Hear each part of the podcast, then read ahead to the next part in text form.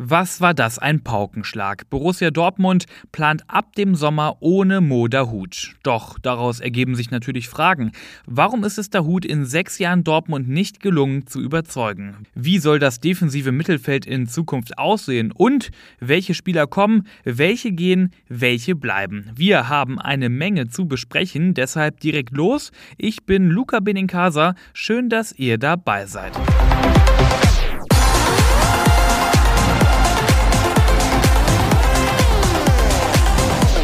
Die Zentrale in Dortmunds Mittelfeld. Ab Sommer definitiv ohne Mo Hut. Die Entscheidung von Sebastian Kehl, der Hutsvertrag nicht zu verlängern, ist aber eine harte. Denn in seinen sechs Jahren beim BVB hat sich der Hut nichts zu Schulden kommen lassen. Wenn er gebraucht wurde, war er da. Aber ihr merkt schon, wie ich Luft hole, jetzt kommt ein großes Aber. Er hat sein großes Potenzial nie voll abrufen können. Zur unangefochtenen Stammkraft wurde er auch aufgrund seiner vielen Verletzungen nie. Vier Tore in 98 Spielen sprechen für sich. Und auch in diesem Jahr kommt er nur auf magere 13 Spielminuten. Jetzt will Kehl einen Umbruch. Sowohl für den BVB als auch für der Hut heißt das eine neue Chance.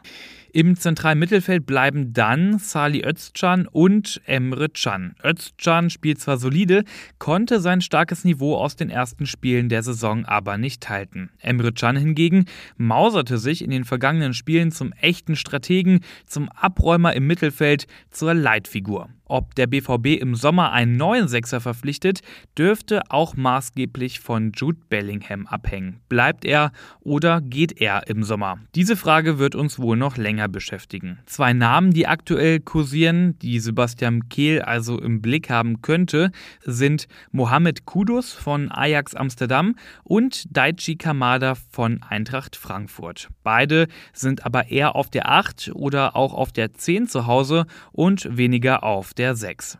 Wer also in der kommenden Saison beim BVB in der Zentrale auflaufen wird, das können wir heute noch nicht beantworten. Moda Hut auf jeden Fall, der hat beim öffentlichen Training richtig Gas gegeben. Das ist genau die Reaktion, die Edin Terzic sehen will. Und seien wir mal ehrlich, bis zum Ende dieser Saison, das dauert ja noch eine ganze Weile. Dortmund spielt in allen drei Wettbewerben noch mit.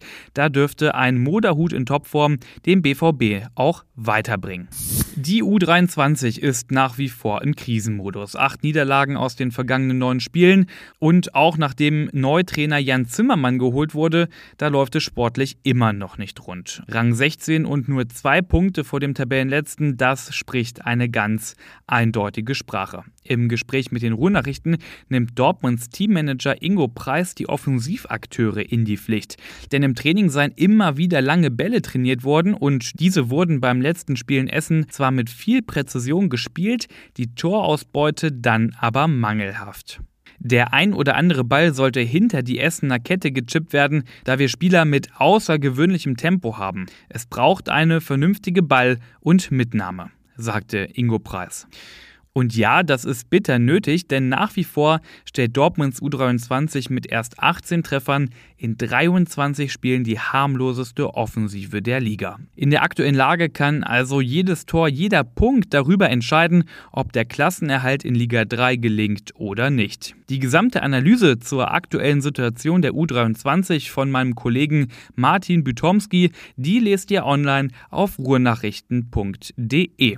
So und das war's auch schon mit dieser Ausgabe BVB Kompakt. Alle Infos rund um Borussia Dortmund, die gibt es natürlich auch immer aktuell auf Twitter Twitter und Instagram. Da findet ihr uns unter rnbvb. Und ich kann euch natürlich nicht entlassen, ohne euch das Ruhr Nachrichten Plus Abo zu empfehlen, weil damit habt ihr dann auch Zugang zu allen Hintergrundberichten und Analysen. Ich bin Luca Benincasa und für heute raus. Wir hören uns morgen wieder.